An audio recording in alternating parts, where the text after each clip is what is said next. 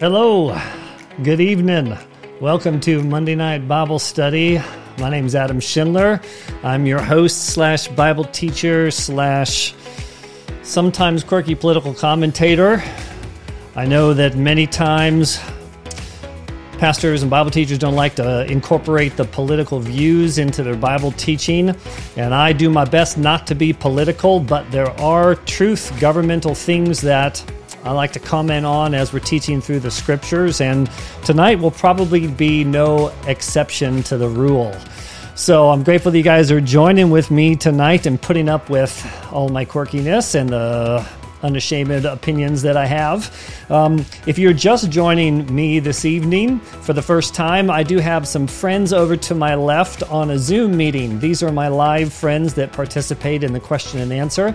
If you'd like to get connected to me and my ministry and the things that we're doing and receive the Zoom meeting, you can text the word study to the number on your screen 770 746 8388 and get connected. I would love for you all to connect also with me on my website right down here, adamschindler.com. Also, on that site, you can find me on iTunes Podcasts, Google Podcasts. I'm trying to get my stuff out.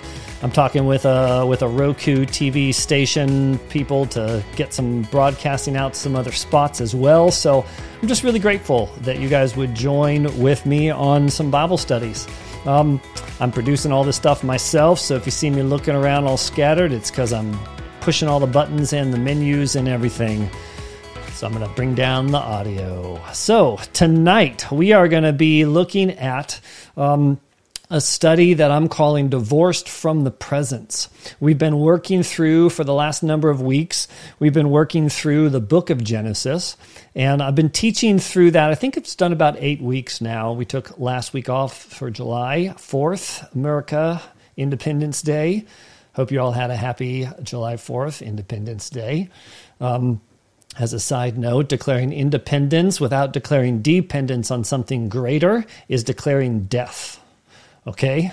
Declaring independence without declaring dependence on something greater is declaring death. Just like a fish that declares its independence from a water, from its little bowl, and jumps out onto the floor and dies. If you want to declare your independence, you have to declare a radical dependence on something that is so much greater and bigger than who you are. And so tonight we're talking not about independence, but we're talking about death. We're talking about the separation, the destruction that came when Adam and Eve, humanity chose to eat from this tree and disconnect themselves from God um, and divorce themselves from the presence of the Holy One of Israel. So it's going to be a fun, a fun evening. So would you guys just pray with me real quick? Um, my Zoom friends have prayed with me, but I want to pray really quickly as well. King Jesus, we love you. Father, we declare our dependence on you, on your voice, on your word, on your truth, your written word, your spoken word, and the eternal word, Jesus, the Messiah. Father, we ask, Holy Spirit, that you would come in your power and do what you promised, to reveal the things that are yet to come, to remind us of everything that you've taught us, and to lead us home to the Father. God, we don't want to do any of this stuff so that we can get proud in our biblical knowledge or to get, you know, more apologetic ammunition to go put down the crazy atheists.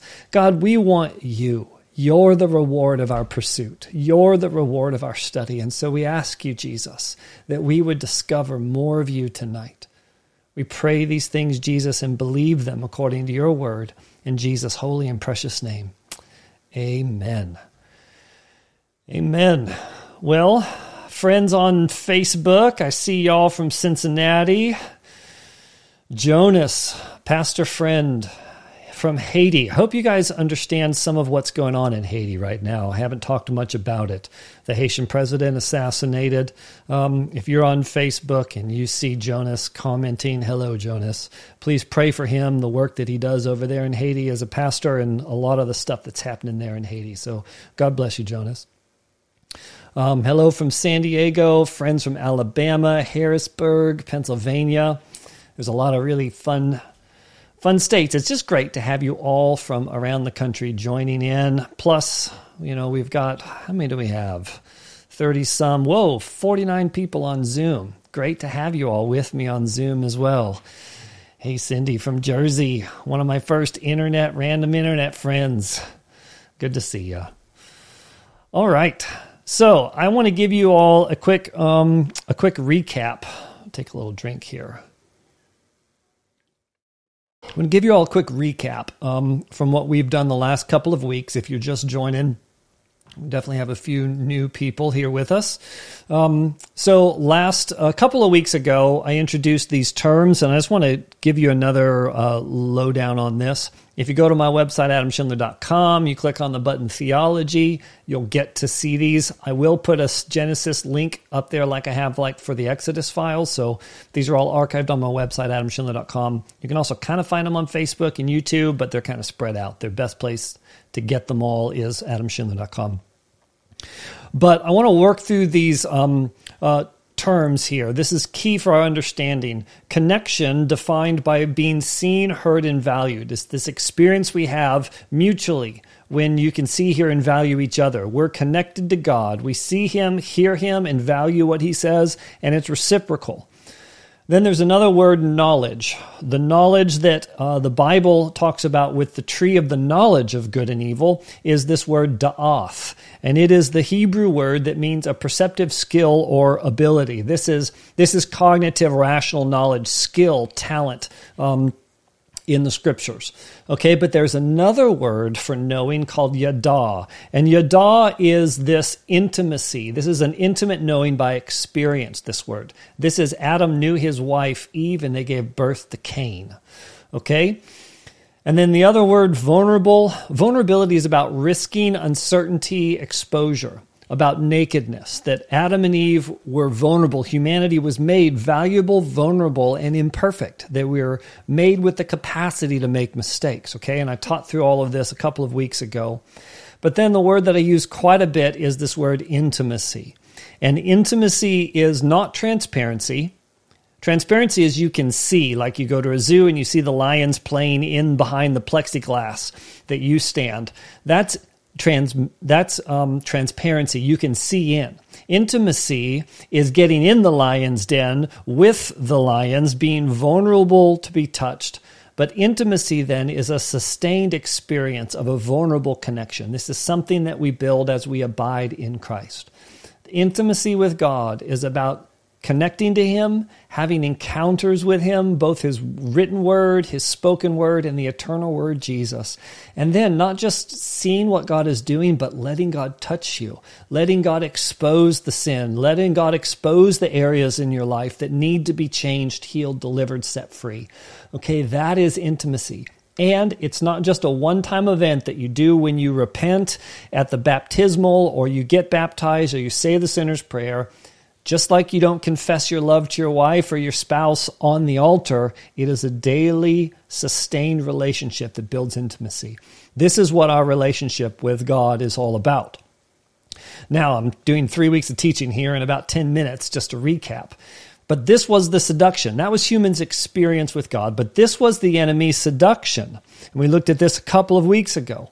The enemy came and said to Adam and Eve, He said, God has an experience that He's intentionally withholding from you. And God is doing this because He doesn't want you to be equal with Him.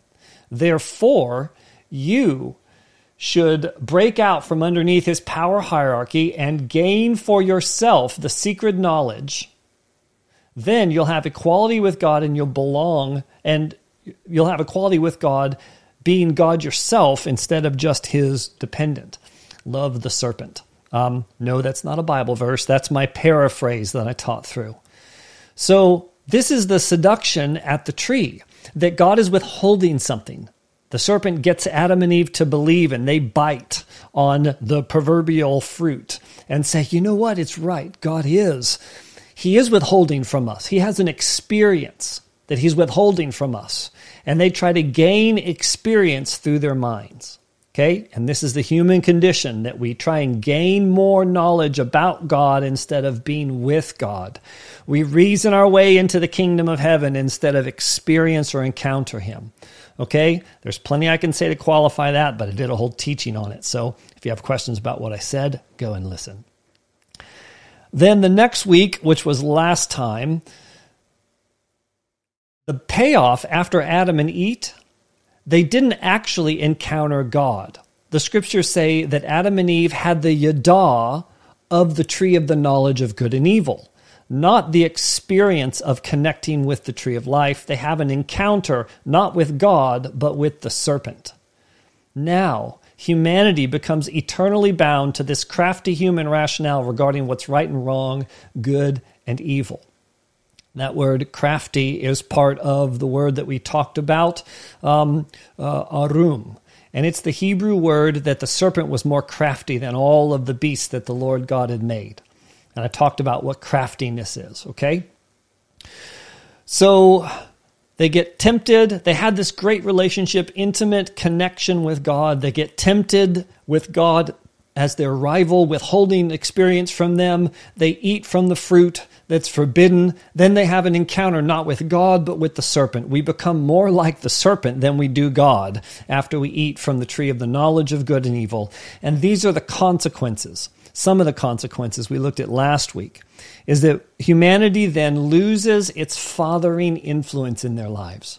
And a father primarily gives identity, protection, and provision. Okay, this identity piece that they're immediately aware of their shame and their nakedness. They become self aware, aware that there isn't, even is a concept of the self. And there's a lot that could be said about that. Look at last week. And then they lose the protection that a father provides them. Why? Because they flee the presence. They run away from God when He comes and says, Where are you? And they're, they've fled and they've hidden. And that creates this inhumanity, this irrational belief that we can even hide from God. Right? How foolish is it that we think we can run and flee the presence? Right? The psalmist says this great psalm, I think it's Psalm 139, It's like, Where would I go, O Lord, that I could flee your presence? You know, if I go into the bottom of the depths of the ocean, still there you find me. If I flee to the edge of the earth, you'll, your love will continue to find me. Like, where can we go? You know, when we're ashamed, we run and hide, but we encounter the reality that there's nowhere we can go that hides from God. We just trick ourselves into believing that that works. So we lose our sense of identity, we lose the protection of the fathering, and then we lose the provision. Okay, Adam and Eve decide they create fig leaves and they're like, yeah, yeah, I can get this. I got this. I made the mistake, but then I try to fix it. Okay? And this is what happens when we get into these patterns of shame and cycles of blame. We think we make a mistake, then we get blamed for the mistake, then we pass the blame for the mistake, and then we think we can fix the mistake that we made by doing it on, on our own. Right? And Adam and Eve did not reconnect with the Father when he came to pursue them. They tried to fix it themselves. All right, wow, that's three weeks of teaching fire fire hose you in eight minutes. Um, just warning tonight is tonight's a fire hose night. Okay, just FYI. Um, so you probably want to tune out halfway through, a quarter of the way through, and come back and listen, or hang out with me. I'll try to make it entertaining. So one last thing here, as far as recap. Um, the last thing that we see is something that I call the cycle of blame. Okay, and we see Adam and Eve living now in this. All right, and so the cycle of blame begins with sin. Okay, the sin of separation. Sin in the Greek is the word hamartia, and it's an archery term that means to miss the mark. Okay, the, the Hebrew word fleshes that out a little bit differently, but it's the same essential concept. So sin begins by missing the mark of who God made us to be. And when Adam and Eve do that, and when humanity does that, God comes after them. That's immediately what we see in the garden is that God comes after them. He doesn't yell and scream and get angry. They say, the scriptures say, and Adam and Eve heard the voice of the Lord God walking by the Spirit, and he cried out to them, Where are you? Okay, this is God's relentless pursuit. We sin, God pursues. Step one, step two, okay? before sin, before law, before everything else is the pursuit of the Father. Okay, but then what happens is that Adam and Eve got afraid, and instead of responding to the pursuit, fear and shame entered and they ran and hid. So we sin, God pursues, then we run and hide. And I talked a little bit about, you know, if you sin and respond to God's pursuit, this cycle stops. Okay, you don't have to go into fear and shame and hiding. If you sin, God pursues, and then you don't fear, hide, and shame. You stop that cycle, which is what David did with a pretty big sin. Bathsheba, kind of a big deal. You know, adultery, murder, illegitimate kids. The prophet comes, I think it's Nathan, con, you know, confronts the king, the unconfrontable king. You know, I mean, if you if you're if you're someone that is unconfrontable, then you're uh, you know you're in trouble. You know, if you can't be confronted for doing stupid things, you're going to start doing a lot of stupid things. David immediately repents. Okay?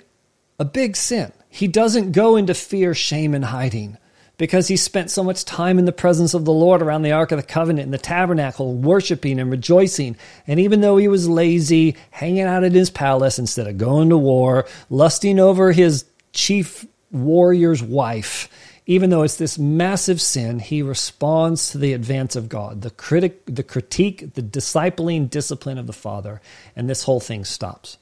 Okay, but that's not what Adam and Eve did. So after they were fearful and shame and hid, then God says this again. He says, Who told you that you were naked? God requests that we re examine the voice. Okay? And this is not rhetorical.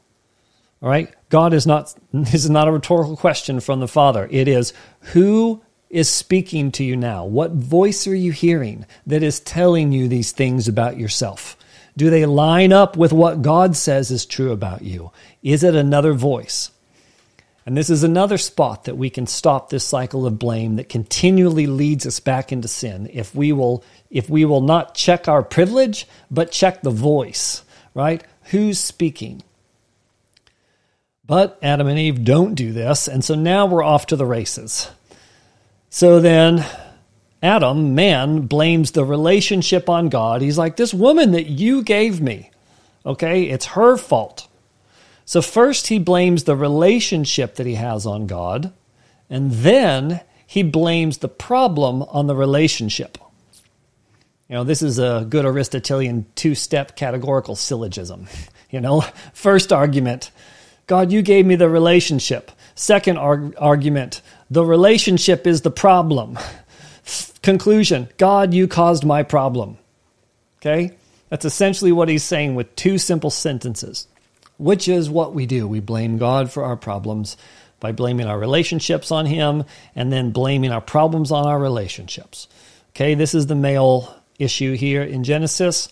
And then the last thing that happens is that the woman then blames the problem on the serpent.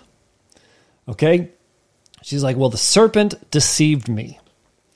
So, this is the cycle of blame that we see this descriptive um, experience in Genesis is that we sin, we miss the mark, God comes after us, we run and hide. He says, Who are you listening to?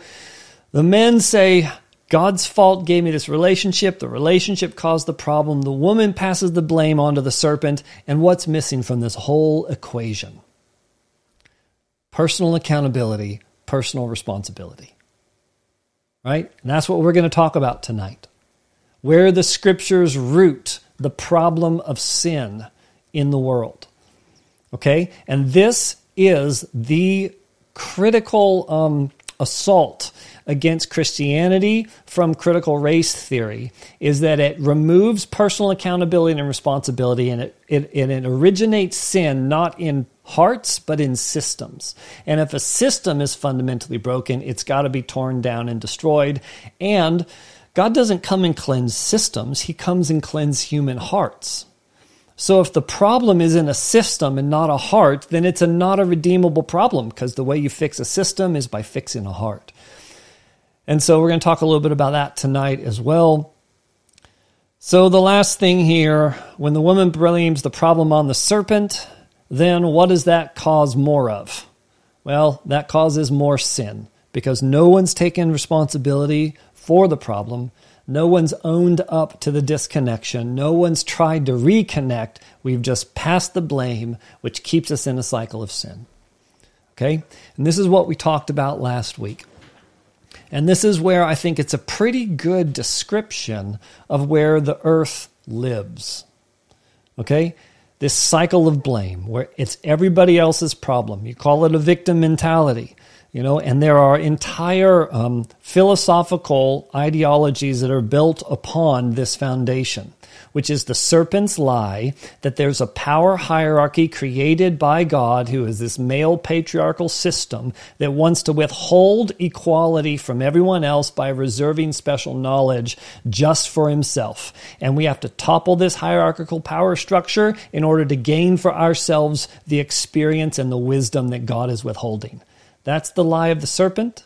That's the lie of much of the culture now that is challenging the, the foundation of the United States, the foundation of personal accountability, identity, call it left wokeist, popular or left wokeism politics if you want to. I think it's a decent description, at least to begin a discussion. But that is the ancient demonic spirit that has been lying to humanity for thousands and thousands of years. Okay, and I, for one, want to expose it in my own life so that I don't have to live under it, so that I can begin to uproot it and defeat it out in culture. Okay? That's why we're talking about this, because God's not going to do through you in the world what He hasn't first done to you in your own life. We get the gifts of the Holy Spirit on us to do the work in the world, but we get the Holy Spirit in us for the fruit of the Spirit to transform our own lives.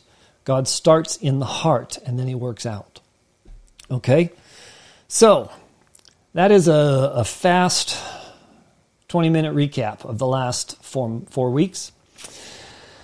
So tonight we are going to pursue then Genesis chapter 3 verses 14 through about 25. If you have your Bibles, we're going to be primarily in Genesis 3 and then um, at the very end, when you guys are all mentally exhausted and wearied from my hour long lecture, we'll dive into Romans and Galatians and do deep, intense theology. Um, I wish I was joking, but I'm not. Um, I just thought maybe I need to stop. We'll see. We'll see. It's in my notes, but we'll see if we actually get there. So, um, let's do this. All right, so let's do Genesis um, 3 14 through 15. This is what happens now. After all of these events that I've just recapped, this is what happens, and this is the Lord's response then because of the disconnection. Let's read this. Genesis 3 14 through 15. The Lord God said to the serpent, Because you have done this, cursed are you above all livestock and above all beasts of the field. On your belly you shall go, and dust you shall eat all the days of your life. I will put enmity between you and the woman, and between your offspring and her offspring. He shall bruise your head, and you shall bruise his heel. Okay, I'm not going to do deep analysis on all of this, but I do want to point out is that there are curses in Genesis, and it's key that we understand where the curses are. Here, who is cursed? First, the serpent, right? Who is the serpent? We talked about that one of the weeks. So the serpent is cursed, okay? And there's enmity between the woman, bruise, bruise your head, and you will bruise his heel. We see this again in the book of Revelation. Uh, I'm not going to get into all of that, but so the serpent is cursed, and he's on his belly and lives in death, in dust.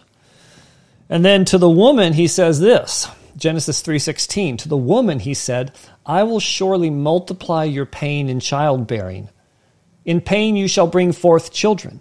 Your desire shall be contrary to your husband, but he shall rule over you." Okay, so I just highlighted this desire shall be contrary um, word here because it's the exact same words and structure as right after this with Cain and Abel, when God says to Cain, Watch out, sin is crouching at your door, and his desire is contrary. Okay? The lustful pursuit, desire, it's a strong word, it means lust, essentially. It's lusting after you to oppose you. Okay, and this is the same thing that God says is now coming to uh, uh, Eve, to woman. Um, I talked briefly uh, a couple of weeks ago about the areas of sin.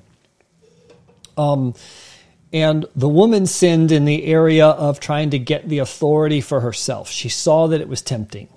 Okay, and so in this capacity, the husband shall rule over you. The woman saw that there was a chance now to have this experience to get for herself what God had withheld, right? She believed that lie. Adam believed it too, but his sin was a little bit different, it seems. So she sinned in that area, and, and women have historically struggled with the serpent and culture influencing by the serpent keeping women under authority, out of places of authority, keeping them down, keeping them out of the biblical place that they have been called and rooted to with a wrong understanding. I could do a whole discussion about that um, in culture and also in the church. But it is clear from the scripture that the Lord says that as a result of the fall, the husband will rule over you. And I've always thought this was sort of interesting. Um, it's like, uh, you know, I mean, in some, I guess I'll go here. I won't be able to make a sophisticated argument at this point. Um, but I've always found it interesting that there are segments of Christianity that teaches according to their understanding of the scriptures, and there's robust debate about this, but I think it's pretty clear um, about women not being allowed to teach the scriptures. Women pastors are not okay, even though in the New Testament there's a ton of women pastors, there's women apostles that Paul runs with. You can have your tortured logic for why you don't think that's accurate historically. Um, but um, I do. Um, sorry, I was just seeing a comment there about a distracting noise. I may have fixed it. Um, but the uh, oh man, the oh yeah, the idea that um, women uh, are ruled over by men. Um, in some elements of Christian teaching and tradition, there is sort of this dominating male culture that keeps women in lower positions and says that it's God's scripture that tells them this. Yes, there's godly submission. Yes, that there's order and structure in the way that God created things. But they, they quote this passage about men ruling over women. Well, I always found that kind of interesting. If you go to this kind of fundamental place like that, um, these are the same people that that talk about the the end of sin and the forgiveness of Jesus. And I just think it's interesting that they say men should rule over women, and they quote this passage, but they don't recognize and admit that that is a result of the disconnection from God. This is a result of the fall or the rebellion. And if God, Jesus, has come to reunite us, to undo or restore the fall and the rebellion, then shouldn't this be part of the restoration? To not necessarily imprison women under the rulership of men?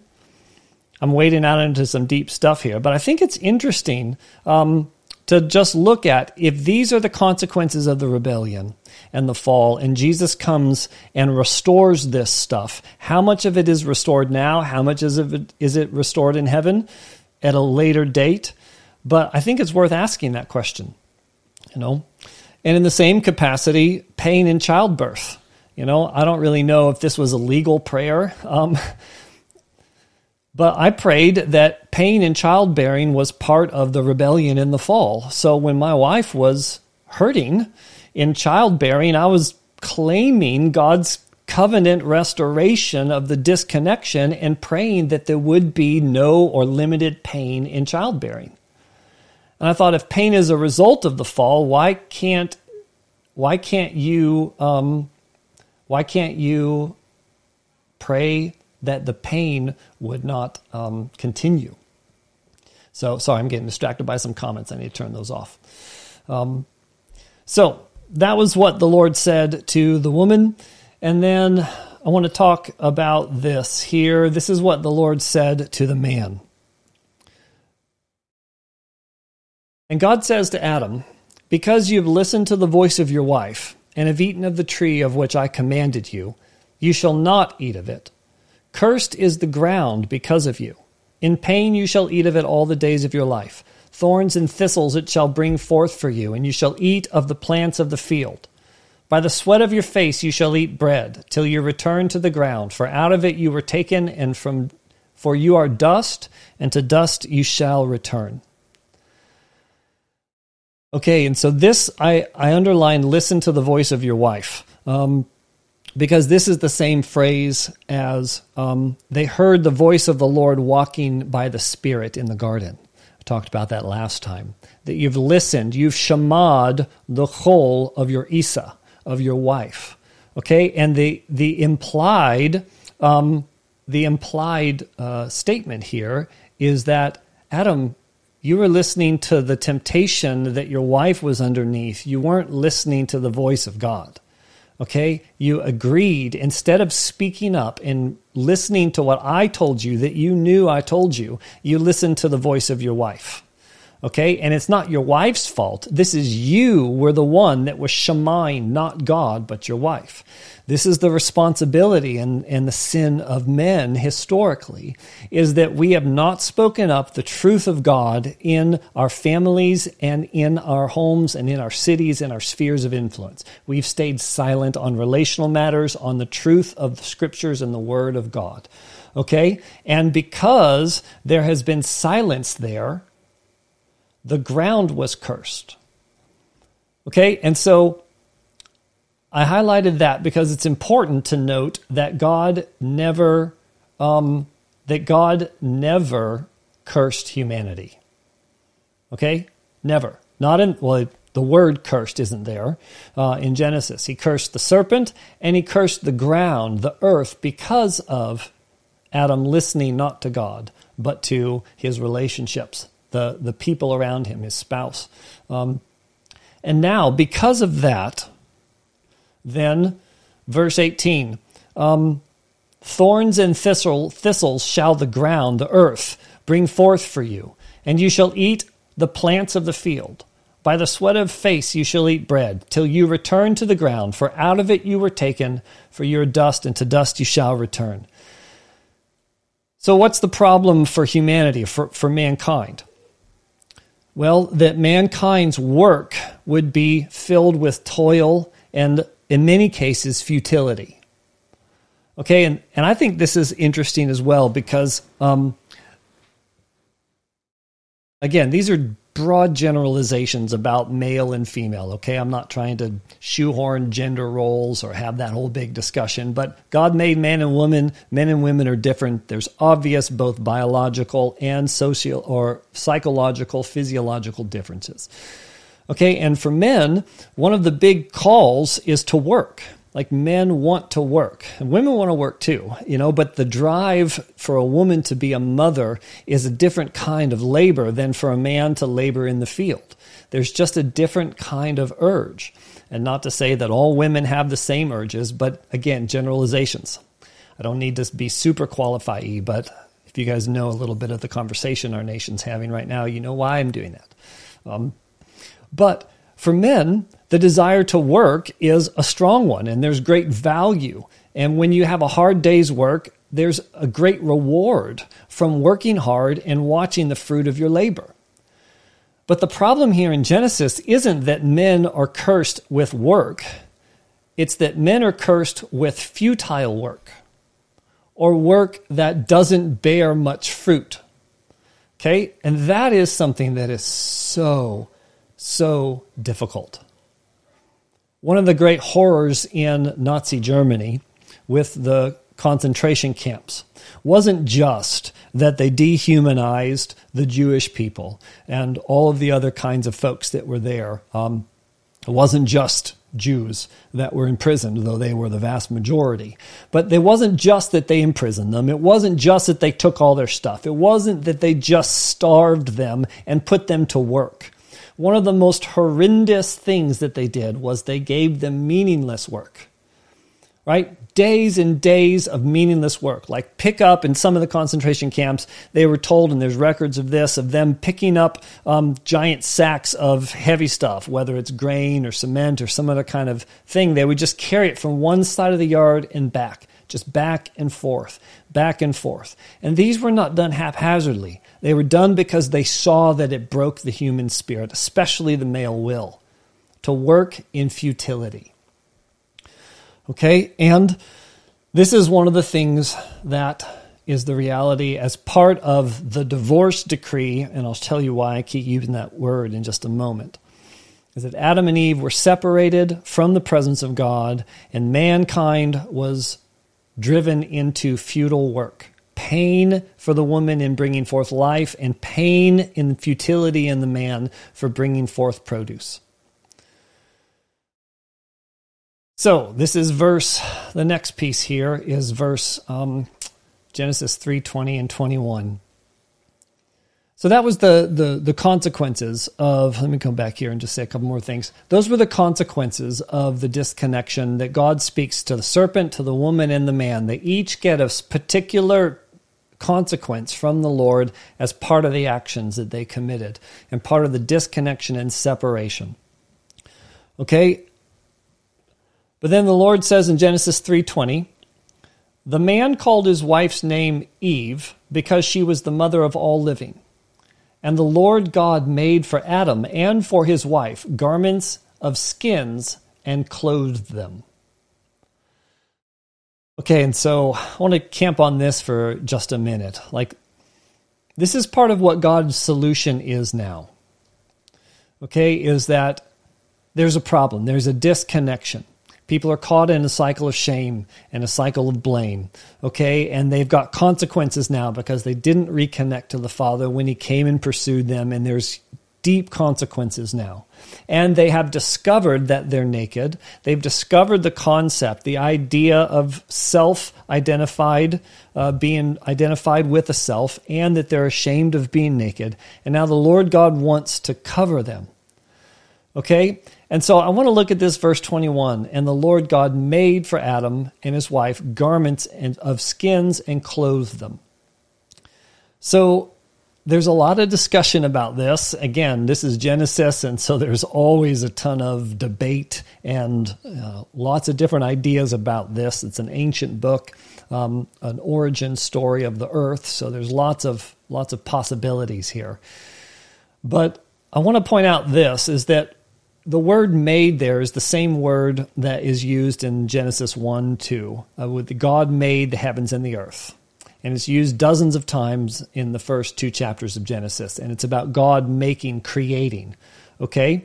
And this word garments is a word that it's sort of an intimate word. It's like it gets used later on to mean your undergarment.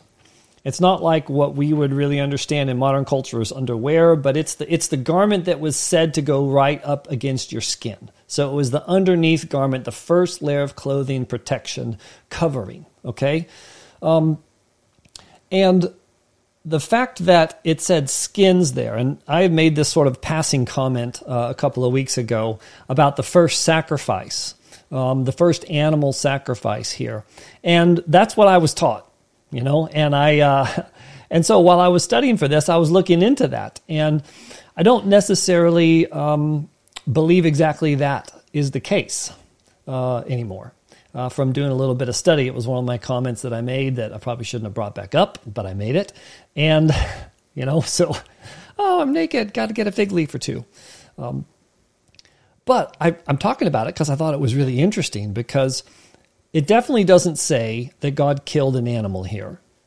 And the word skin can mean both human skin and animal skin.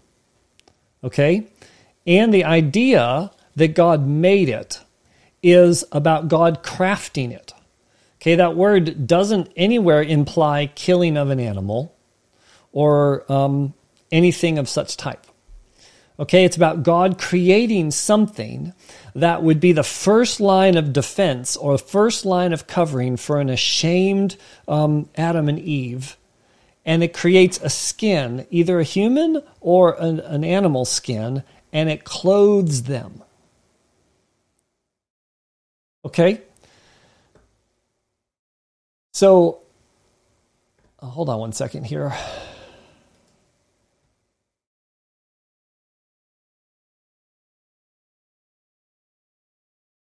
Okay. Um, just checking out some comments. Um, so let's take a look at the word clothe them. So God made something, made a first line of covering, either an animal or a human skin. Um, and there are a handful of ideas. Nancy, I'm seeing uh, your comment on Facebook, is that maybe what is happening here is that God is making them a layer of skin um, that is their first line of defense. Or maybe there's this whole picture in the garden that this is a spiritual reality. And now maybe there's something that's going on here that God is giving them. Maybe this is like the giving them of the human body, the human flesh kind of a thing. I don't know. Um, but let's look at a couple of passages in the scripture when it talks about being clothed. Um, and I think that this gives us at least some idea here of what the clothing is about. So, number one, the main use of the word clothing, and it's used a couple of times for garment, I'm sorry, garment, is um, this garment that God gives them, and then also Joseph's garment. The multicolored robe is the garment.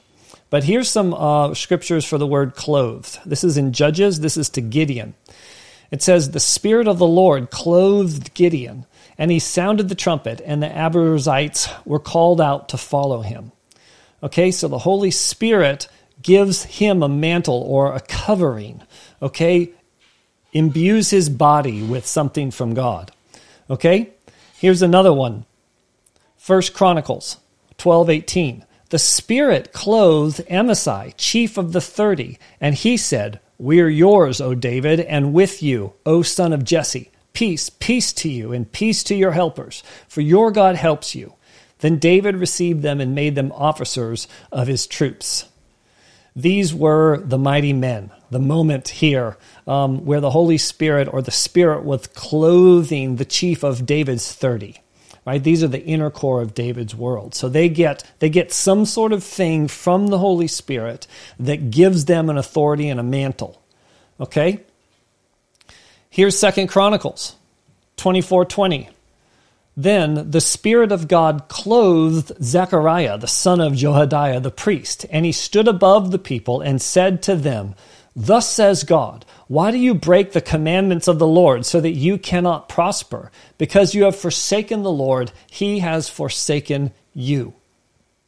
This was the end of the prophet Zechariah's life in this passage. He was then murdered between the porch and the altar, which Jesus talks about. So the Spirit of God clothed the prophet with something, and he declared the word of the Lord to the people. Here's a New Testament idea of clothing. Luke 24, 46 through 49. And Jesus said to them, the disciples, Thus it is written that the Christ should suffer and on the third day rise from the dead, and that repentance for the forgiveness of sins should be proclaimed in his name to all nations, beginning from Jerusalem. You are witnesses of these things. And behold, I am sending the promise of my Father upon you, but stay in the city until you are clothed with power from on high. What is this? Well, this is the promise of Holy Spirit, right? The Holy Spirit coming and clothing them with a garment of power from the Spirit. Okay? So, whatever was going on in Genesis, um, I don't think it was an animal sacrifice with a deer skin. I think God is clothing them in a garment of protection because they are getting ready to be divorced from His presence, sent out into the world, sent out of His presence into a place that was, that was harsh and pain filled, filled with fraught and turmoil. But He was clothing them with something from His very presence. That He wasn't sending them out all alone, unprotected. He was sending them out clothed with something.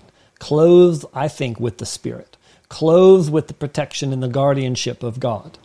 And maybe it was a reference to the natural skin, and we can have, I mean, that's kind of an esoteric idea that they were spirits floating around and then they got their bodies at that point. I don't know. Um, I've heard people say that, but I do think this is the moment that God does not leave us unprotected in our sin as we're sent from the presence. He clothes us with Himself, with the Spirit as we go out. Okay? So, a little little rabbit trail into clothing. So, the next thing that happens here is the Lord decides okay, so he's spoken the consequences to the serpent, to the woman, and to the man, and then he's taken care of the immediate problem that Adam and Eve couldn't solve on their own. A fig leaf wasn't going to cut it in the harsh world without the tree of life, without the presence of God. They needed something bigger, something greater. Okay, and God made it himself and clothed them with it a skin a new skin, a new garment that wasn't just something they wore, but it was something that who they were. Okay? And then, because we're made in his image, we still carry that out into the world. Genesis 20 or Genesis 3 22 through 24, and then this is what the Lord says. Verse 22, Genesis 3. Then the Lord God said, Behold, the man has become like one of us in knowing good and evil. Now, lest he reach out his hand and take also of the tree of life and eat and live forever. Therefore, the Lord God sent him out of the Garden of Eden to work the ground from which he was taken. He drove out the man, and the east of the Garden of Eden he placed the cherubim and a flaming sword that turned every way to guard the tree of life. All right, so we're going to camp on this for a few minutes here. So again, we see the Lord saying, you know, He's become like one of us, um, the the council uh, of uh, the Lord God, and you can look at that a couple of weeks ago that we talked about the heavenly, the divine council, the plural, knowing us, and the God says He knows he has the same experience that we're having knowing good of e- good and evil. And god says because of this because they have this experience of knowing good and evil experiencing that having the weight of the crushing weight of being in charge and responsible for knowing right and wrong good and evil god says we don't want them humanity to live forever in this condition. And so he dry or so he he says, I don't want them to eat of the tree of life and live forever. This was a concern. Okay? And this is where some people say, well, they never ate from the tree of life um, because, you know, they did die and they were cast out. So if they had ever eaten from the tree of life, then they would have lived forever. So they didn't eat from the tree of life because God said He didn't want them to eat from it. So that means that they never ate from it. Does that make sense? That's one idea, right? And that could be, you know, I mean, when we get into this sort of dialogue with what it actually means, um, you know, I don't know if it's terribly important, but one of the things I do want to comment on is that view sort of has like the Ponce de Leon, you know, eternal springs water kind of thing. Like, and this is the myth of an eternal source of spring that you know, if you just have one little sip of the eternal life, then you're magically eternally living, right? That picture isn't necessarily here in the scriptures. Like the tree of life doesn't just mean, by definition, in the Hebrew scriptures, that if you had a bite to eat, then you magically would live forever. The tree of life is talking about a place where you can constantly go to get life. So, eating from the tree of life it's not like you guys had one burger um, or one vegan burger, um, if meat is murder for you. Like if you just have one bite of food, and once you had a bite of food, then you're never going to be hungry again. Right? No, we've got to constantly eat. And part of this is that Jesus in John 7 talks about the living water. And if you drink from this water, you will never be thirsty again. But that doesn't mean you don't stop drinking from the water. It just means that you're not having that craving. Like even the living water, we will constantly be drinking from the life of God and constantly eating from the life of God.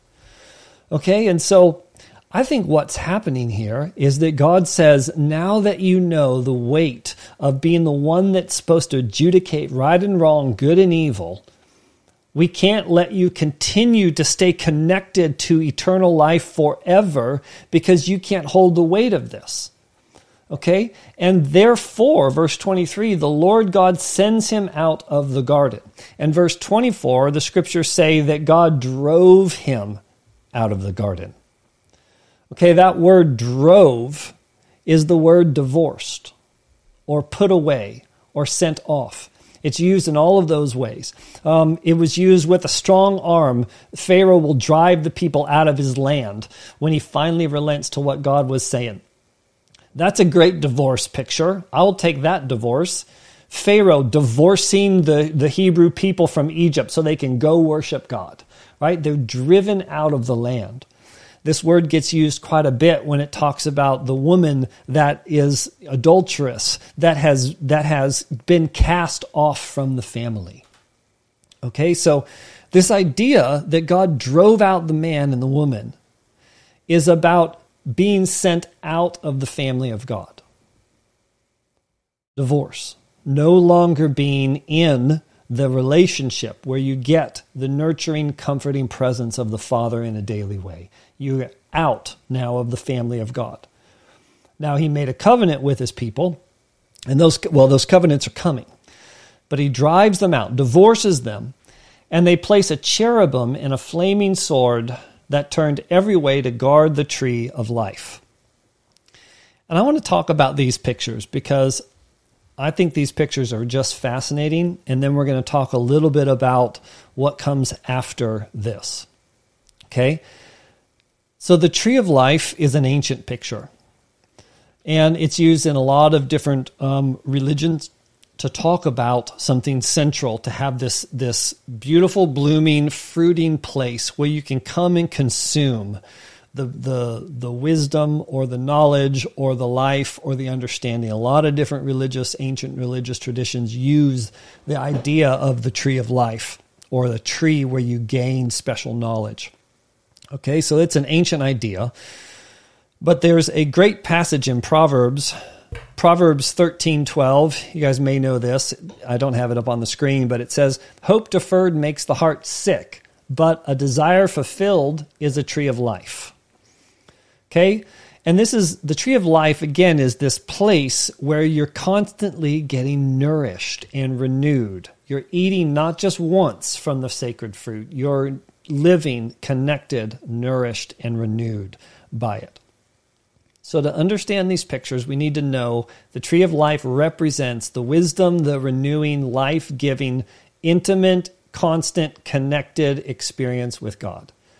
Okay? This is not a magical place where you take one bite and you live forever like, you know, the, eternal, the spring of eternal life. Okay? This is constant renewal. All right? So that's helpful as we start to look at this. Because the scriptures say, here's the tree. Um, and this is sort of the little icon that I developed for this study, the great tree. And I don't know if you guys care about this, but I'm going to tell you anyway. Um, excuse me.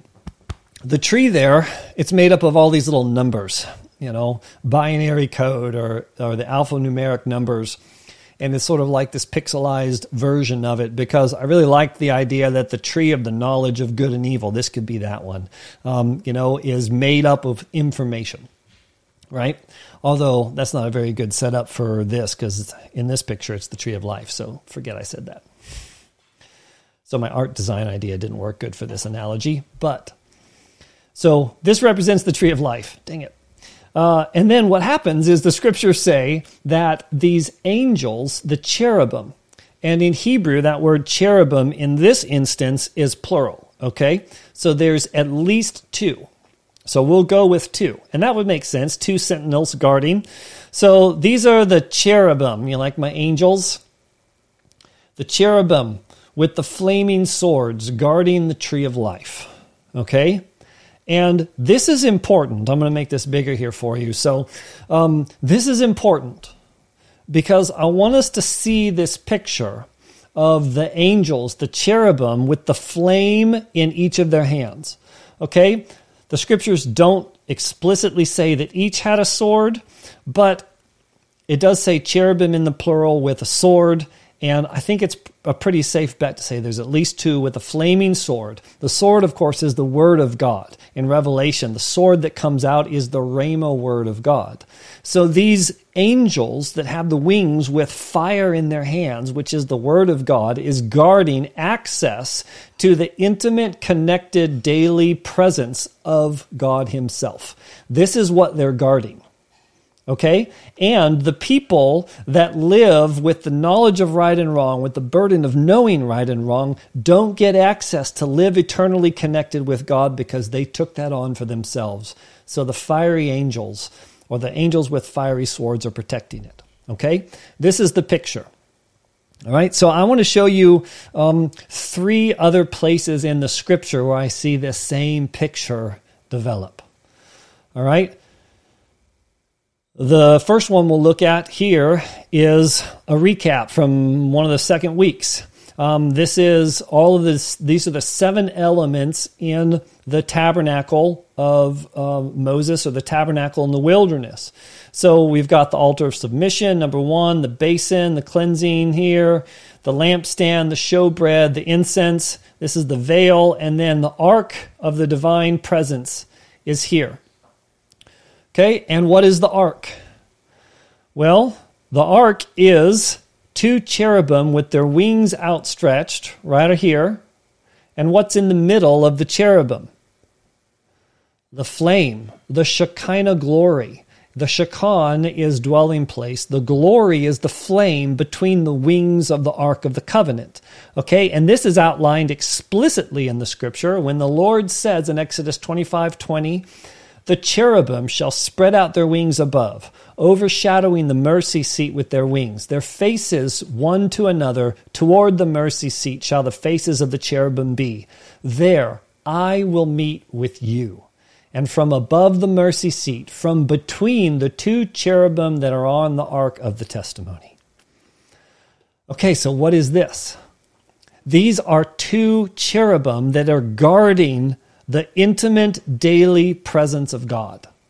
This is the Shekinah glory of God being guarded by two angels at the most holy place, at the center of the nation of Israel that's brought out of captivity. There is an ark that has angels, and in the center of it is a flame. According to tradition, the blue flame of the Shekinah, the Shekinah presence, where God says, I will speak. I, God, will speak with you, Moses. Okay? This is without question the Genesis guardianship of Eden. This is the tree of life speaking, right? Moses has an encounter. Before he sees the ark, he has a tree. He has an encounter with a tree that's on fire but not being consumed, right? And he hears the voice of God speaking from a tree that's on fire but not consumed. Okay, but when that becomes codified for his nation, then the angels are there guarding it, protecting it. And it's in the Holy of Holies, the most holy place where God speaks face to face with his people. Okay, two angels guarding the tree of life, the intimate daily presence with God. Okay, now this is the tabernacle of Moses. But there's more. There's another moment here in the scriptures when second, or this is in First Kings chapter six, when um, this is Solomon's temple. It says he put the cherubim in the innermost part of the house. What's that? The Holy of Holies. Okay, this is just a rebuilding of the tabernacle of Moses in the wilderness, only Solomon style, grand scale. Solomon had to have been a Texan because everything Solomon did was big. Right? So, yay, Republic of Texas. All right. Um, he put the cherubim in the innermost part of the house, and the wings of the cherubim were spread out so that a wing of one touched the one wall, and the wing of the other cherub touched the other wall. Their other wings touched each other in the middle of the house. Okay, and so here's the here's the wings of the, and they're massive. In Solomon's temple, they're not just above the ark. He put them in the whole innermost place. These massive angelic creatures represented with their wings outstretched, and in between the outstretched wings was the Ark of the Covenant itself.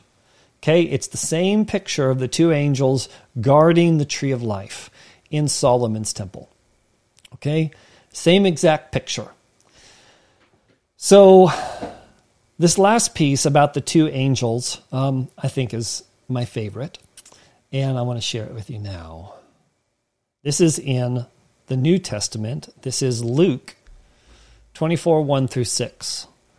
But on the first day of the week, at early dawn, they, the women, Mary Magdalene, and uh, her other friend, I forgot, They went to the tomb, taking the spices they had prepared, and they found the stone rolled away from the tomb. But when they went in, they did not find the body of the Lord Jesus. While they were perplexed about this, behold, two men stood by them in dazzling apparel. And as they were frightened and bowed their faces to the ground, the men said, Why do you seek the living among the dead? He is here. He is not here. He has risen.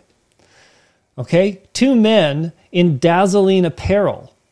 Okay? Who are these two men in dazzling apparel at an empty tomb? Right? What is one way of talking about dazzling apparel? Like these are the these are the flaming angels. You know, I guess there's better ways to say that. The angels with flaming swords. Um, nowadays, can't say flaming angels. But these are the angels. But what I love about this here now is they say, "What is? Why are you here looking for someone who is alive?" Okay, what are the angels guarding? What are the two cherubim guarding at the empty tomb? Nothing. Why? Because the tree of life is no longer guarded. The tree of life is resurrected. Stop looking for the living, the tree of life among the dead. The tomb represents the death. The angels now have no job. For thousands of years, they were the guardians of the presence of God. This is my midrash, is my interpretation, right? But for thousands of years, these are the angels, maybe. Okay, don't put this up in, you know, theological, you know, stone. Chisel your own 11th commandment here. But the, these angels had been guarding the presence of God. Maybe these were the ones that were above the covenant. Maybe they were the ones that were assigned. We don't know. But they were no longer guarding the tree of life because the tree of life now is loosed out into the world. Okay? And this is what I want to spend in the last 15 minutes or so. I think we've we've moved pretty quick tonight. Last 15 minutes or so talking about is that what happened in Genesis. And the story there is what, what goes on when we disconnect from God and we get divorced from His covenant presence. We get clothed by God Himself for covering and protection out in the world, but He guards access to the tree of life, but He immediately begins to redeem and restore and pursue His lost and wayward people. Okay, and ultimately, we're jumping way ahead to the end of the story here. But what is the redemption that God brings to the brokenness in the garden? Well, of course, it's Jesus, right? But it's not just flannel graph Jesus. There's some other things that happened before this moment. Okay? And what God begins to do throughout the scriptures, and I promise you this fall I'll do a study on this, there are five primary covenants that God cuts with his people after the days of Genesis. That each of those covenants, they're major covenants, okay? There's some smaller ones, and you can make some, you know, covenant things with Jonathan and David and whatever. But God's five major covenants that he cuts with Adam, with Noah, with Moses, with Adam, Noah, Abraham, Moses, David. Well, it's not really Adam. So Noah, sorry, Noah, Abraham, Moses, David, and Jesus. Okay, these are five major covenants, and each one of those extend and expand an element of who God is and what He's revealing to His people. Okay, and this is why God comes in the form of Jesus and says that I've not come to abolish the law and the prophets, but to fulfill them, to demonstrate, to act them out in front of you because God's plan to redeem those that have been divorced from the presence through their own ability to think and reason and rationalize their way into their own life experience. God needed and decided whether he needed or not. Maybe that's not the greatest word, but God's choice here to reconnect and pursue was to cut covenant with his people, to draw them back into fellowship with him, and then with the third great covenant, give them the law. Okay, the first covenant he cuts with Moses or with Noah. Do you guys know what the Noah covenant is? The rainbow in the sky, right? The promise to never destroy the earth again with a flood. Okay? That promise was never the flood. God never promised that he wouldn't flood the earth again. He promised he wouldn't destroy the earth with a flood. there is coming a promise to fill the earth with the knowledge of the glory of God like a flood, that it would flood the earth. Okay, but he's not going to destroy the earth. So Noah was a covenant promise um, to call all people to himself and to protect the earth. Then he gives Abram the promise to become uh, like numerous sand on the seashore, cuts covenant with Abram in Genesis 15. And then the third great covenant is with Moses at Mount Sinai. Okay? And that is where we get, quote unquote, the law. And this shorthand version, and we're going to get into this law piece now and go into Romans 3, 5, and Galatians 3, because there is so much theology around the law and grace in the Old and the New Testament. And I think so much of that theology in the, in the Christian church today is built on top of something that is fundamentally misunderstood right? The Hebrew scriptures, if you don't understand the Hebrew scriptures and the Jewishness of Jesus and the Jewishness of Paul and the Jewishness of his Pharisaical rabbinic training, then you will interpret all of the New Testament in terms of Platonic Enlightenment rationalism and not in its proper context. And this has happened so much um, in the Western church. Yes, people that believe in the Jesus that replaced the, the, the Jewish people, those people, I believe, are saved because the only thing that's required for salvation is to believe with Jesus in your heart and to confess him with your mouth, and you're saved. You'll go to heaven. Great. Well, what are you doing on the earth? How are you partnering with the redemptive plan of Jesus on the earth? You know, I'm not, I'm not a creedal Christian. What does that mean? Well, the creeds just basically lay out, and they're the great creeds of the second and third century. Um, are some of the foundational Christian doctrine out there. And I'm not saying that they're not right. Um, but the creeds were responding to a Gnostic assault, not on the divinity of Jesus, but on the humanity of Jesus. So the creedal Christian, the, the creedal faith is built upon the idea that Jesus was born of the Virgin Mary, was crucified, dead, and buried. Right? That's one of the lines. He was born of the Virgin Mary, he was crucified, dead, and buried. Well, they don't even take into account all of the Gospels. He was born of a virgin, he died and was buried and resurrected. Well, what about all the years that he was alive and did ministry? Creedal Christianity is shorthand for the fact that we talk about Jesus as an atoning sacrifice, as a propitiation for our sin, but we don't actually live out the mandate that he gave us in our life to extend the gospel and to rule and reign with the kingdom authority on the earth, to do everything that Jesus commanded us to do, to bind up the brokenhearted, to proclaim liberty to the captives, um, healing to those that are blind, opening of the eyes. All right, so uh, how'd I get onto that soapbox? The law.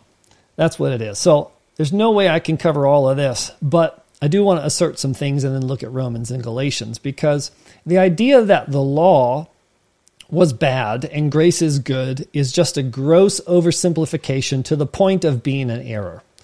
Okay, and I want to point out here is that the law, as we understand it, if you were raised like I was in a Reformed theological tradition, the law that we refer to is the third covenant of Moses.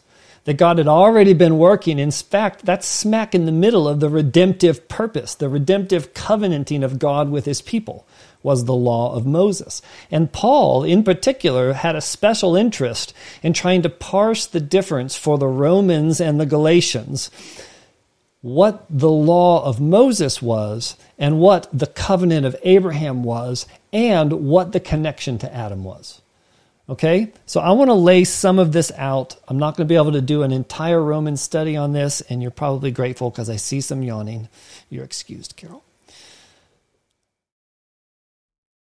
But let's take a look at this. This is Romans 3, and we're going to start to unpack law and grace and Adam and sin. Okay, this is going to be some heavy theology, but here we go. Romans 3 21 through 24. Paul is saying this, but now the righteousness of God has been manifested apart from the law, although the law and the prophets bear witness to it. All right, stop there. So, manifested is um, just a just a fancy word for being made known to the human senses. You can see, touch, taste, smell, hear, feel, whatever. Manifest, right? When you talk about, you know, I used to watch a bunch of ghost ghost hunter show on Discovery before I cut the cable cord, and they had, you know, the manifesting of the demons or the ghosts, and it just means you're able to sense them with your natural senses. Okay? So what Paul's saying here is that the righteousness of God was made tangible without the law. Okay? The law wasn't given to make tangible the righteousness of God. That wasn't the purpose of the law. Although the law and the prophets bear witness to it. Okay? Verse 22, Romans 3 the righteousness of God through faith in Jesus Christ for all who believe. For there is no distinction, for all have sinned and fall short of the glory of God and are justified by his grace as a gift through the redemption that is in Christ Jesus. There's a lot here. But I put this in to show you that the law was never meant to manifest the righteousness of God. Okay? The idea that the law in the Old Testament was salvation by works is false. The law was never meant to be salvation by works. It was never meant to man- manifest the righteousness of God. Okay? And there's no distinction between those that lived before the law and after because everyone has sinned and fallen short of the glory. We're all imprisoned under the reality of sin, not because Adam sinned and doomed us all to sin, but because we all chose to sin and miss the glory of God that we're made for. Okay, this is the difference between the prescriptive and the descriptive reading of Genesis. I fall more into the descriptive reading of the book particularly when it comes to sin. What does that mean? Well, if you have a prescription, then you're required to do this. If it's a description, it's an explanation. So if Adam is a prescription, then we're all doomed to sin because one person sinned and it's his fault that we all sin. Right? That's a prescriptive reading of Genesis. But but what is that? Well, that's the cycle of blame right? That's not taking personal responsibility for your sin. That's blaming it on Adam, blaming it on the devil. It was Adam's fault. The original sin caused all of humanity to lose their eternal nature with God, and it was his fault.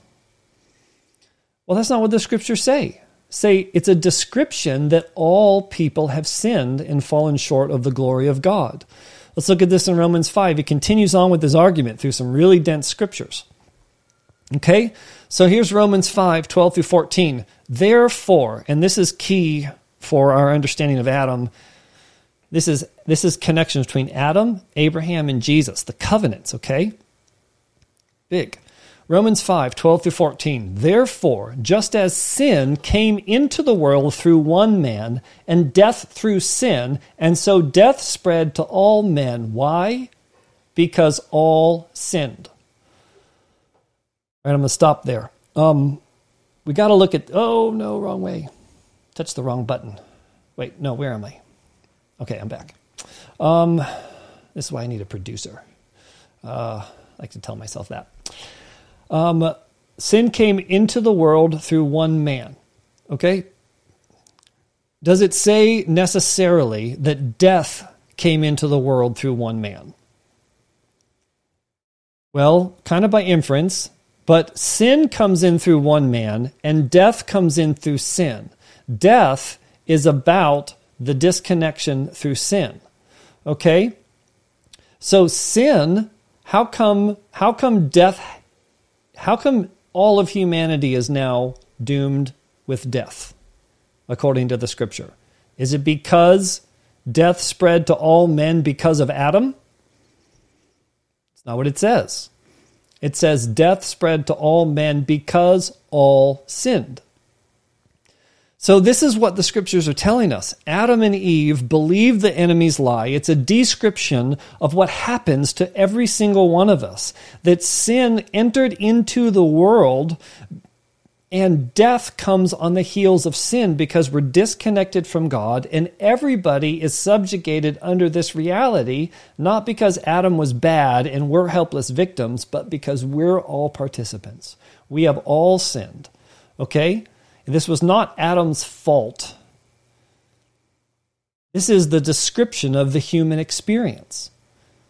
Verse 13 For sin indeed was in the world before the law was given. Okay, this is key. So Paul is telling the church in, in uh, the, the, well, the Jewish community um, in Rome that the law hadn't even yet been given. Remember, the law had not yet been given, but missing the mark, the glory that God made us all for, that was present prior to the law. But sin, verse 13b, sin is not counted where there is no law. So his argument here. That word there is imputed, uh, translated. That's imputed sin. Um, it and then it's I mean it's a it's an accounting term essentially. It means credited towards an account or um, guilty by definition of, or by your relationship with something else. That's the English word imputed, but it's this idea of credited. It's used one other spot in the scriptures, and it doesn't talk about that other spot in the New Testament. That word imputed doesn't talk specifically about sin. It's about when Paul, I think it's in Philemon, when he's talking about, um, you know, if there's Onesius, I think was his name, uh, that if Onesius owes you any money, then impute that to my account. Okay, charge his charge his, you know, his bill to my account, um, and then give me some money so I don't have to pay it. He's a good pastor. So so sin, though, is not counted where there is no law. So sin existed before the law of Moses, the third covenant. It existed. We missed the mark of the glory of God, but it wasn't counted against us because there hadn't been the standard yet that had been raised. Okay? This was the argument. But then let's continue on here. Verse 14. Yet death reigned from Adam to Moses even over those who were sinning was not, even though, even over those whose sinning was not like the transgression of Adam, who was a type of the one who was to come. So he's saying here that um, sin and death was in the world before the law. Plain and simple. Okay? The law didn't cause sin, and the law didn't cause death sin and death existed before the law. This is a key, key point. Okay? And it's very helpful for us that are trying to. Um, trying to adjudicate um, you know the old and the new testament and our jewish brothers and sisters and our relationship with all of them it's like well you know you had the law and the law imprisoned everything under sin and the law brings death and causes death and you know the law brings death but the spirit gives life so the law brings death and the spirit brings life. I've heard that taught in Christian churches. Well, the law doesn't bring death. Sin and death was there before the law.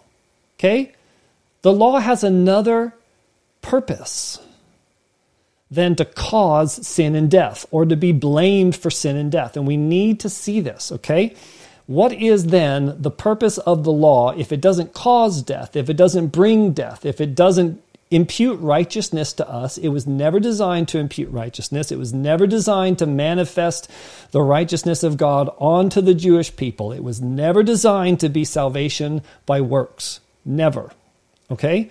So, what then was it for? We could do a long study on this in Hebrews and take a look at this, but I want to take us to Galatians 3. Okay? This is key for understanding this. So, Galatians 3 15 through 18 ish. To give an human example, brothers, again, Paul, Church Galatia, up northern portion of, well, Greek, Greek Isles area. To give a human example, brothers, even with a man made covenant, no one annuls it or adds to it once it's been ratified.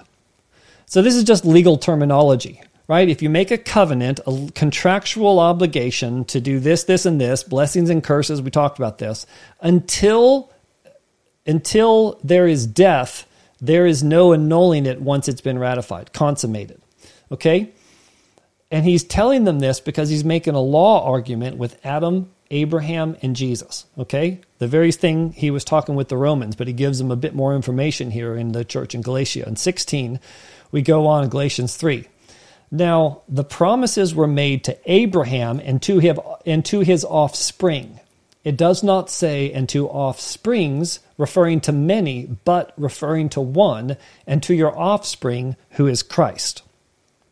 Okay, so this is important for us to understand is that Paul connects the promise of God and the covenant promise that God will bless the offspring of Abraham. He says that's plural, or he says it's not plural, it's singular, which means he wasn't talking about the offspring of Abraham's loins, the 12 tribes. He was ultimately talking about Jesus.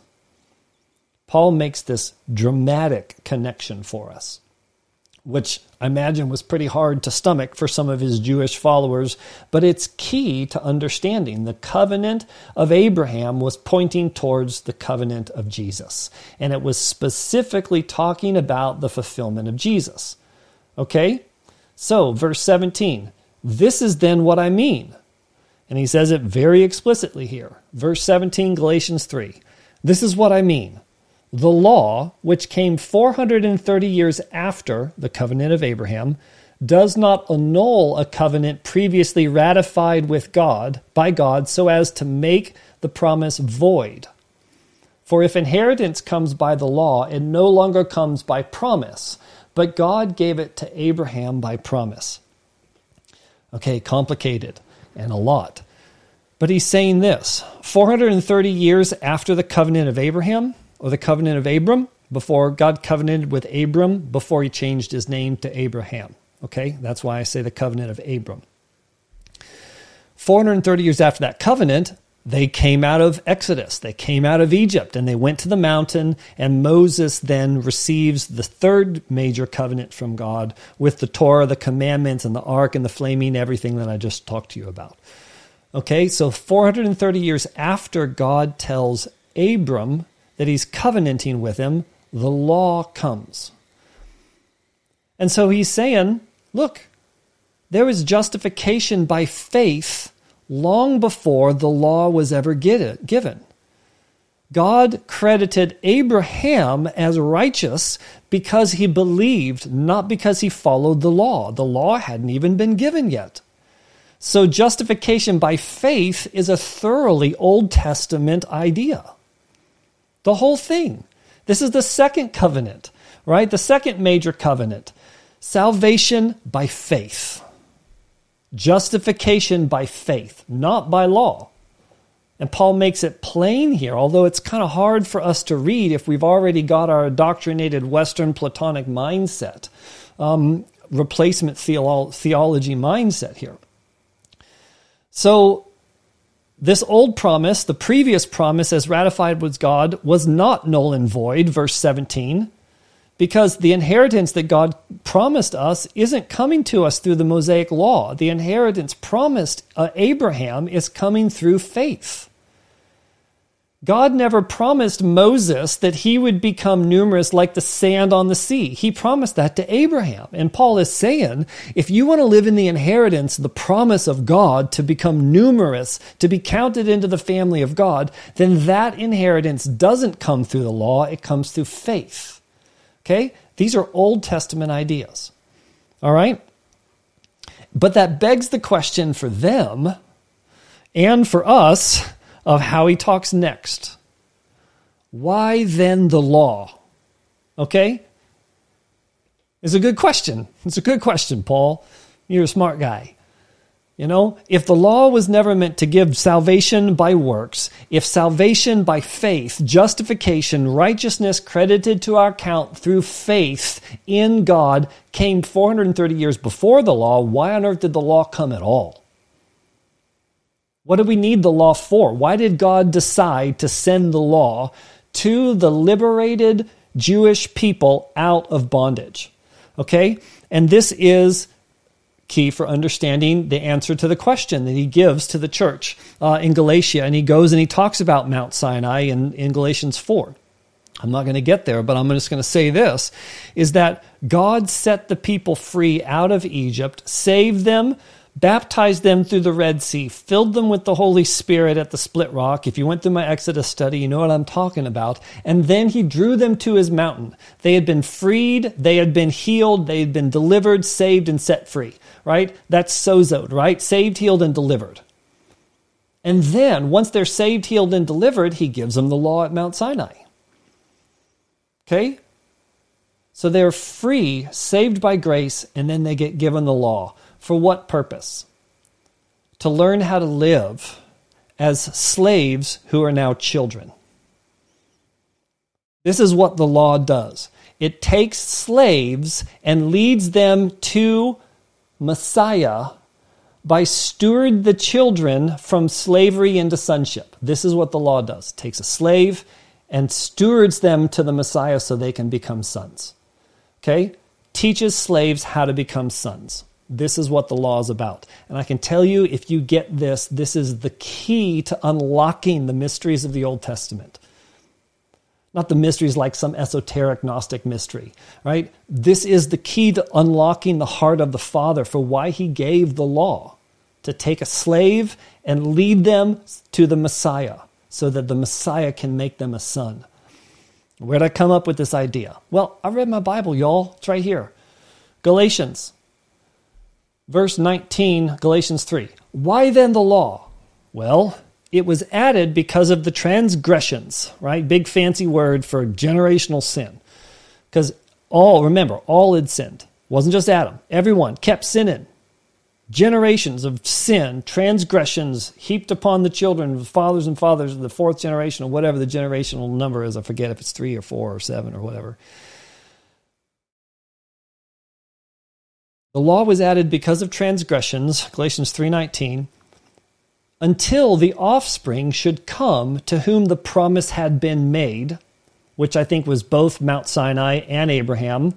The promise was made to Abraham that they would get brought out to the mountain and come and worship. If you go and read Genesis chapter 15, the Lord says that I am giving you this promise until the iniquity, for 400 years, until the iniquity of the Amorites has been completed, and then they will return here to worship me. Where's the here returning after 400 years? Here, Mount Sinai. What's at Sinai? The presence of God in fire, just like the tree of life. Only there's a guardian around the mount tree, a boundary that gets placed. Right? These pictures are so consistent, y'all. I know I'm going fast, but I'm going to keep going. So, until the offspring should come to whom the promise had been made, Abraham and Moses at Sinai, and it was put in place through angels by an intermediary. That is Moses, okay? I believe the intermediary he's talking about there is Moses, a messenger, an angelos in Greek. Um, now, an intermediary applies more than one, but God is one. That's a Shema moment. Verse 21, let's focus this. Is the law then contrary to the promise of God? Certainly not. For if a law had been given that could give life, then righteousness would indeed be by the law. This is sort of breathtaking stuff for me, y'all, because Paul is saying so clearly the law was never meant to give life. That was not the point. One, it didn't cause death. Two, it didn't cause sin. Three, it never meant to give life. That was never the point of life. That was never point of the law. It was never intended. Okay, and I'm sure that there were Jewish people in the Pharisaical and Sadducees and Essenes and Herodian crews there that were thinking that this law was the thing that could bring life. And Paul's saying, look, this is never the point of the law. It was never meant to give you righteousness, to give you life, to cause death, or cause sin. What then is it for? Okay, here we go. But the scripture, Galatians 3:22, the scripture imprisoned everything under sin. Not the law, but sin. Okay, missing the glory of God that we've all been made for. Scripture puts everything under missing the glory that we've been made for, so that the promise by faith in Jesus Christ might be given to those who believe, not those that hold fast to the law. Verse 23 Now, before faith came, we were held captive under the law. Here we go. We were held captive under the law imprisoned until the coming faith would be revealed. So then, the law was our guardian until Christ came, in order that we might be justified by faith. Okay, so what does this mean? Then we'll finish with 25. The law was our guardian until Christ came. So we have to remember the law did not cause death, the law did not cause sin, the law did not cause life. What then did the law do? It was our guardian until Christ. Okay? That word guardian is a Greek word pedagogue. And it's where we get the term pedagogy or pedagogy. It's teacher instruction. And the pedagogue in Greek culture was a very specific role. It was a role that wealthy families had for someone like a steward in the house to take care of the children of the parents until the children came of age. The pedagogue didn't teach the children, the pedagogue monitored the children, took them to school. If you were a wealthy Greek child, you could not step out of the house without your pedagogue. They were your manager in everything that you did. Okay? They managed you and stewarded you until you became a full heir. And if I was doing a full study on Galatians, we'd continue on because he talks about being a slave in the house while the slave while the child is, a, is an underage or is a minor, he's no better than a slave. And he connects being a child, being brought into fullness and maturity as a son. And this is all about sonship. But I want to stay focused on the law here because when you are a child being led by a pedagogue, and the law is the pedagogue until Christ. So, because the law doesn't cause death, and it doesn't cause life, and it doesn't cause sin, it is the pedagogue, the steward. I think a really good modern way of thinking about a pedagogue is the idea of a hospice worker. You guys know hospice workers?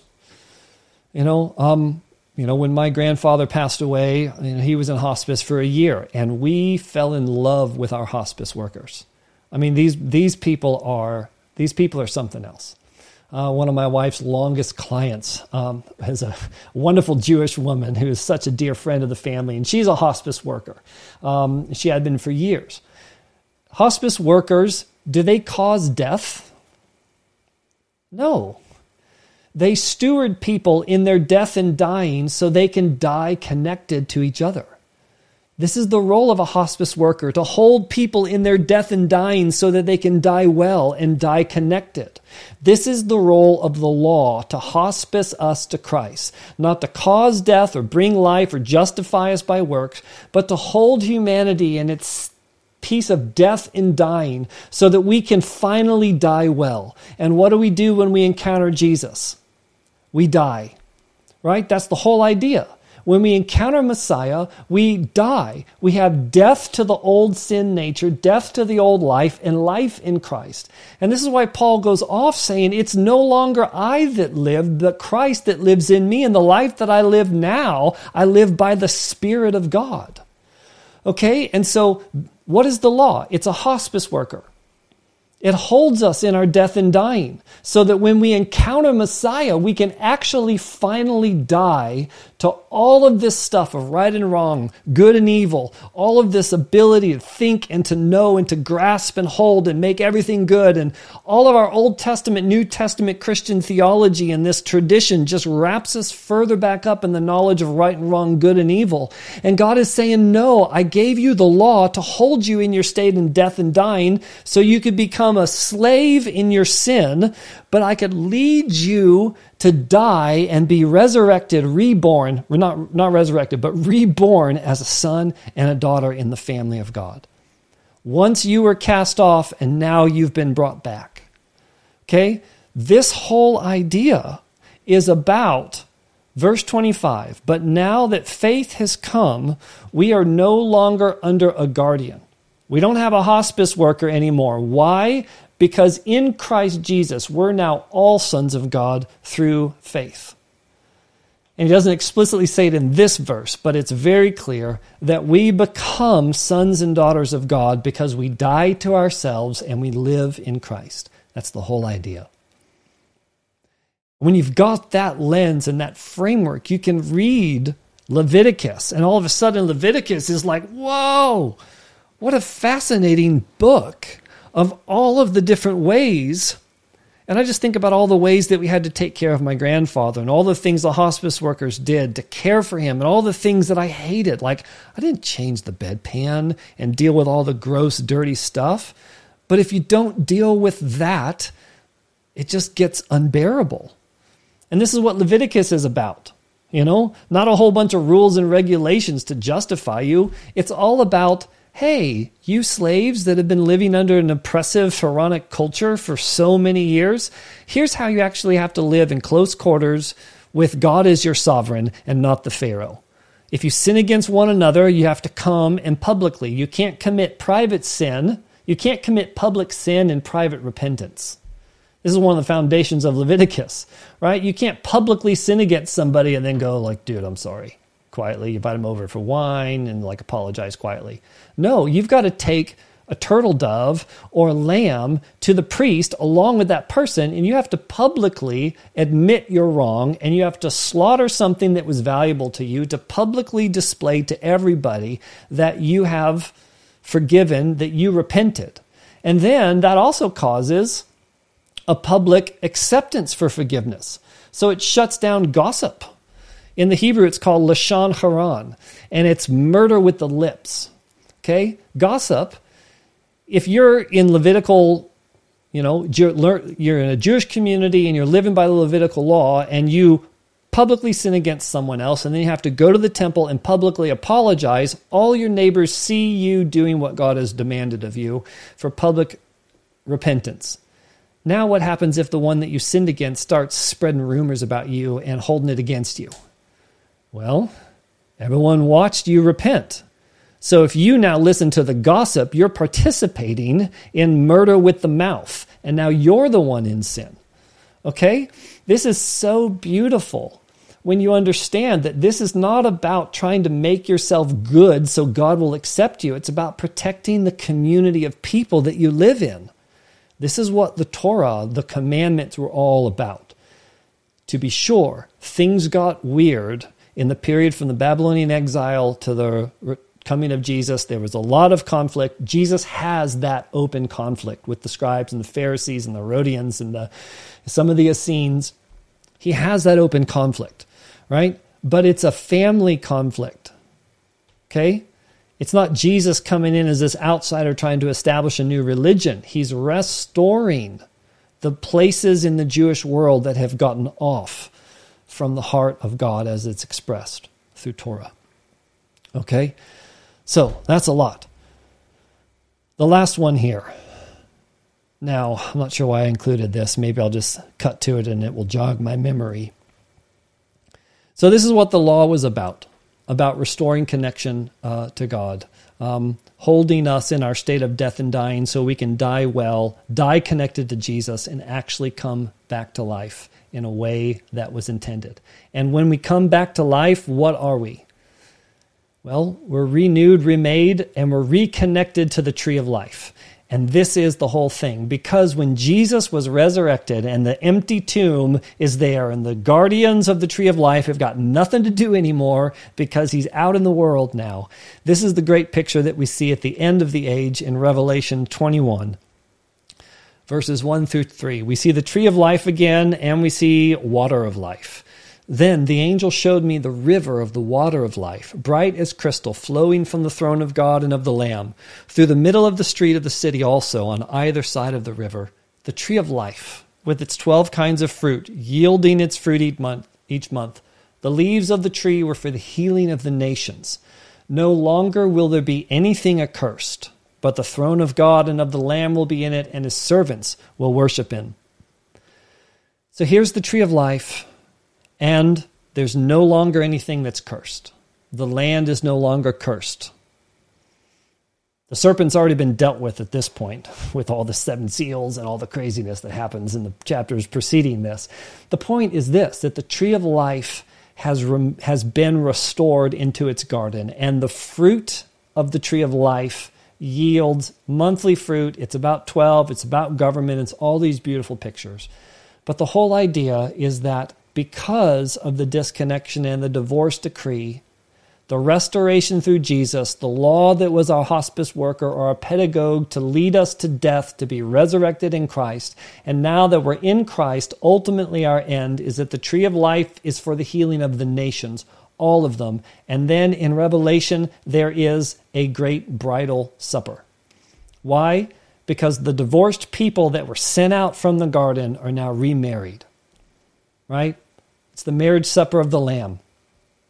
And this is kind of cheeky, but it's worth saying, you know, in our modern sensibilities now and some of this stuff, it's like, you know, women have to be sons, sons, sons all throughout their life. And but that's just with your living life, you know, you have to be a son of God in the language in the scripture is sons. But men, when we get to heaven, it's all about bride, bride, bride. So women have to be sons for their life, but men we have to be brides forever. Um, so if you don't like that gender normative language, uh, I don't know what to tell you. Um, I'm looking forward to being a bride forever you know, connected again to Jesus without all of the sin and all of the darkness and all of the pain and all the disconnection and all the chaos that goes out in the world, with no longer having anything there accursed right? That we are with God. And if you read Revelation, it's just a beautiful conclusion to the story that we've been taken from the garden in Genesis, where there was a tree of life, divorced from the presence of God, and all throughout Scripture has been a pursuing, redeeming, unrelenting assault from God on the powers of darkness that separated us, that wooed us out. He called us back, gave us all of these covenants, restored them all, held us in our death and dying, and now He's saying, this is your end, Church of Jesus. And because it's your end, there's nothing you can do now that will change that end. So you may as well get busy, not dreaming about getting raptured off the planet, but get busy eating from the tree of life and becoming healing for the nations of the earth. Because this is something that we live in right now, that we are the healing life for the nations. This is what believers are. If you know Jesus, then you're reconnected to the tree of life, and you can eat from the tree of life, and you can drink from the water of life, and you can become living water and healing for nations right now. This is a promise that will come in its fullness in a new way with a new heaven and a new earth. But right now, we still are connected to Jesus, and we are connected again to the tree of life. And I'm telling y'all, discipling nations is the mandate of the believers because we have leaves that we can eat from that will heal nations. You, your divine strategies, but more than that, your heart, your connection to Jesus brings healing everywhere you go. And the further, this is the Ezekiel picture, the further out from the temple the water gets, the deeper it is.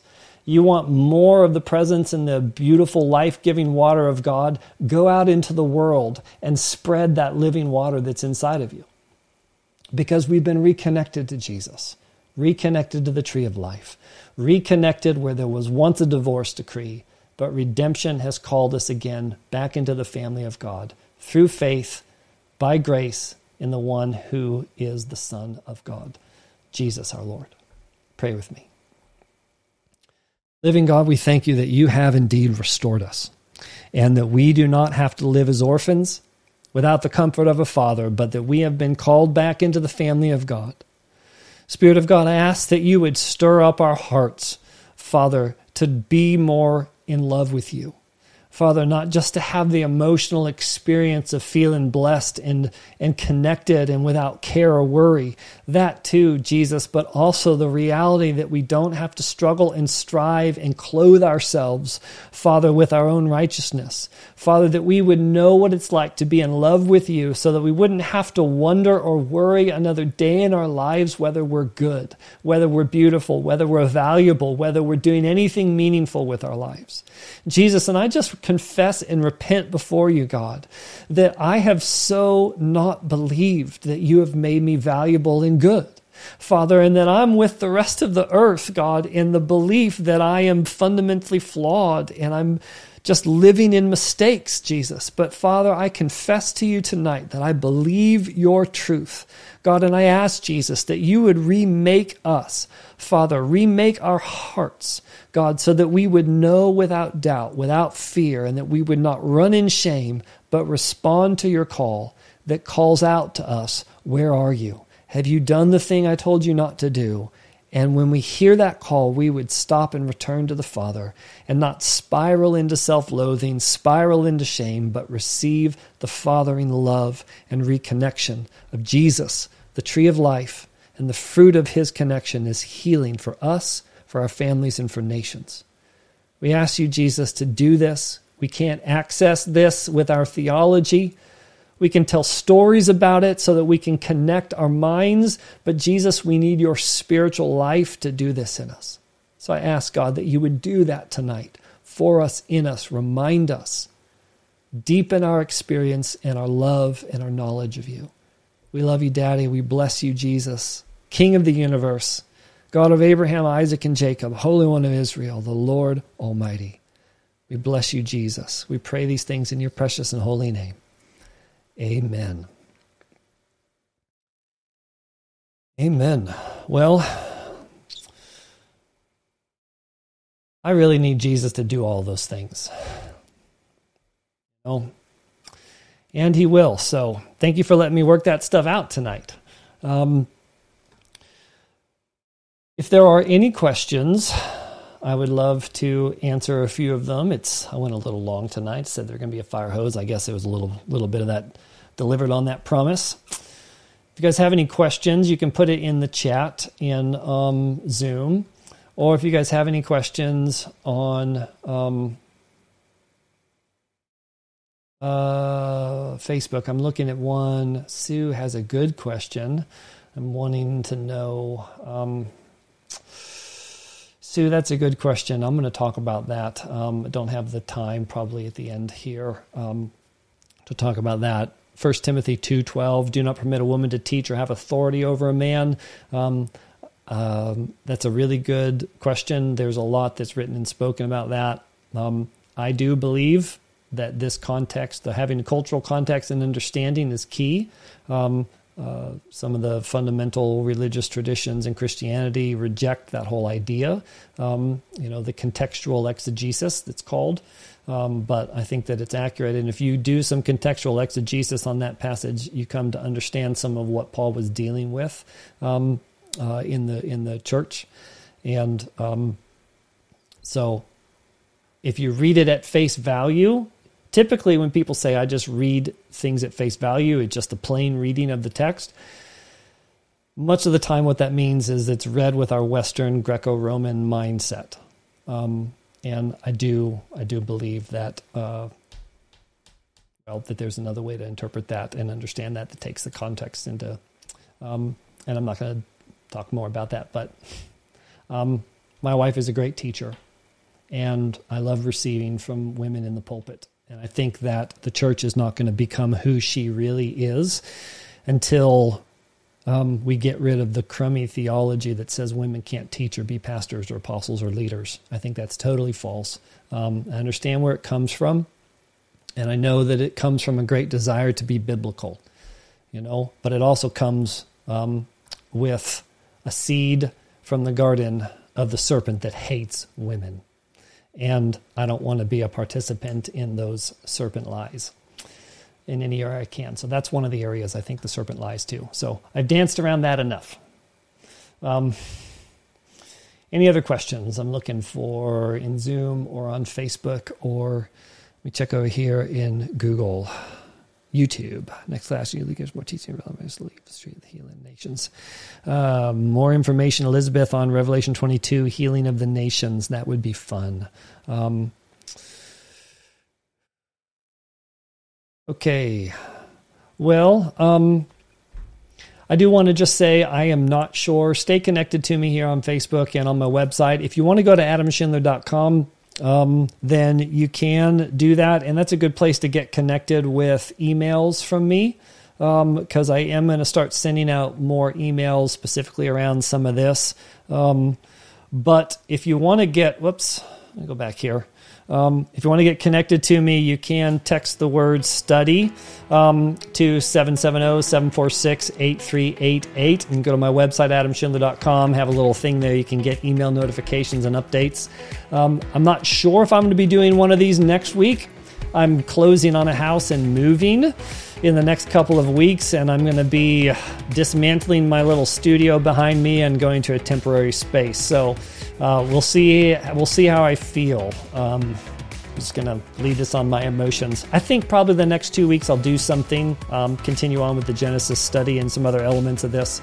But I'll probably end up taking a little bit of a break in August and then coming back with some new stuff in the fall. So, again, thank you all for joining. Thank you all for coming and getting connected. Thank you for praying, believing, and remember that we will see the goodness of God in the land of the living. Keep your hearts on Jesus and watch about what's happening in electric integrity in Georgia and Arizona, Wisconsin, and Michigan, y'all. It's not done. So that's a big political plug at the end of a Bible study. But God bless you all. Thank you so much for coming, and I will talk to you next time. Bye bye.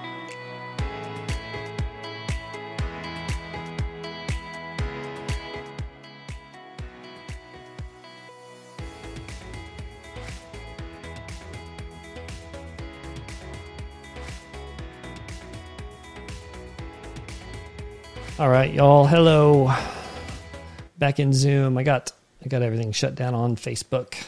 Let me fix one more thing here.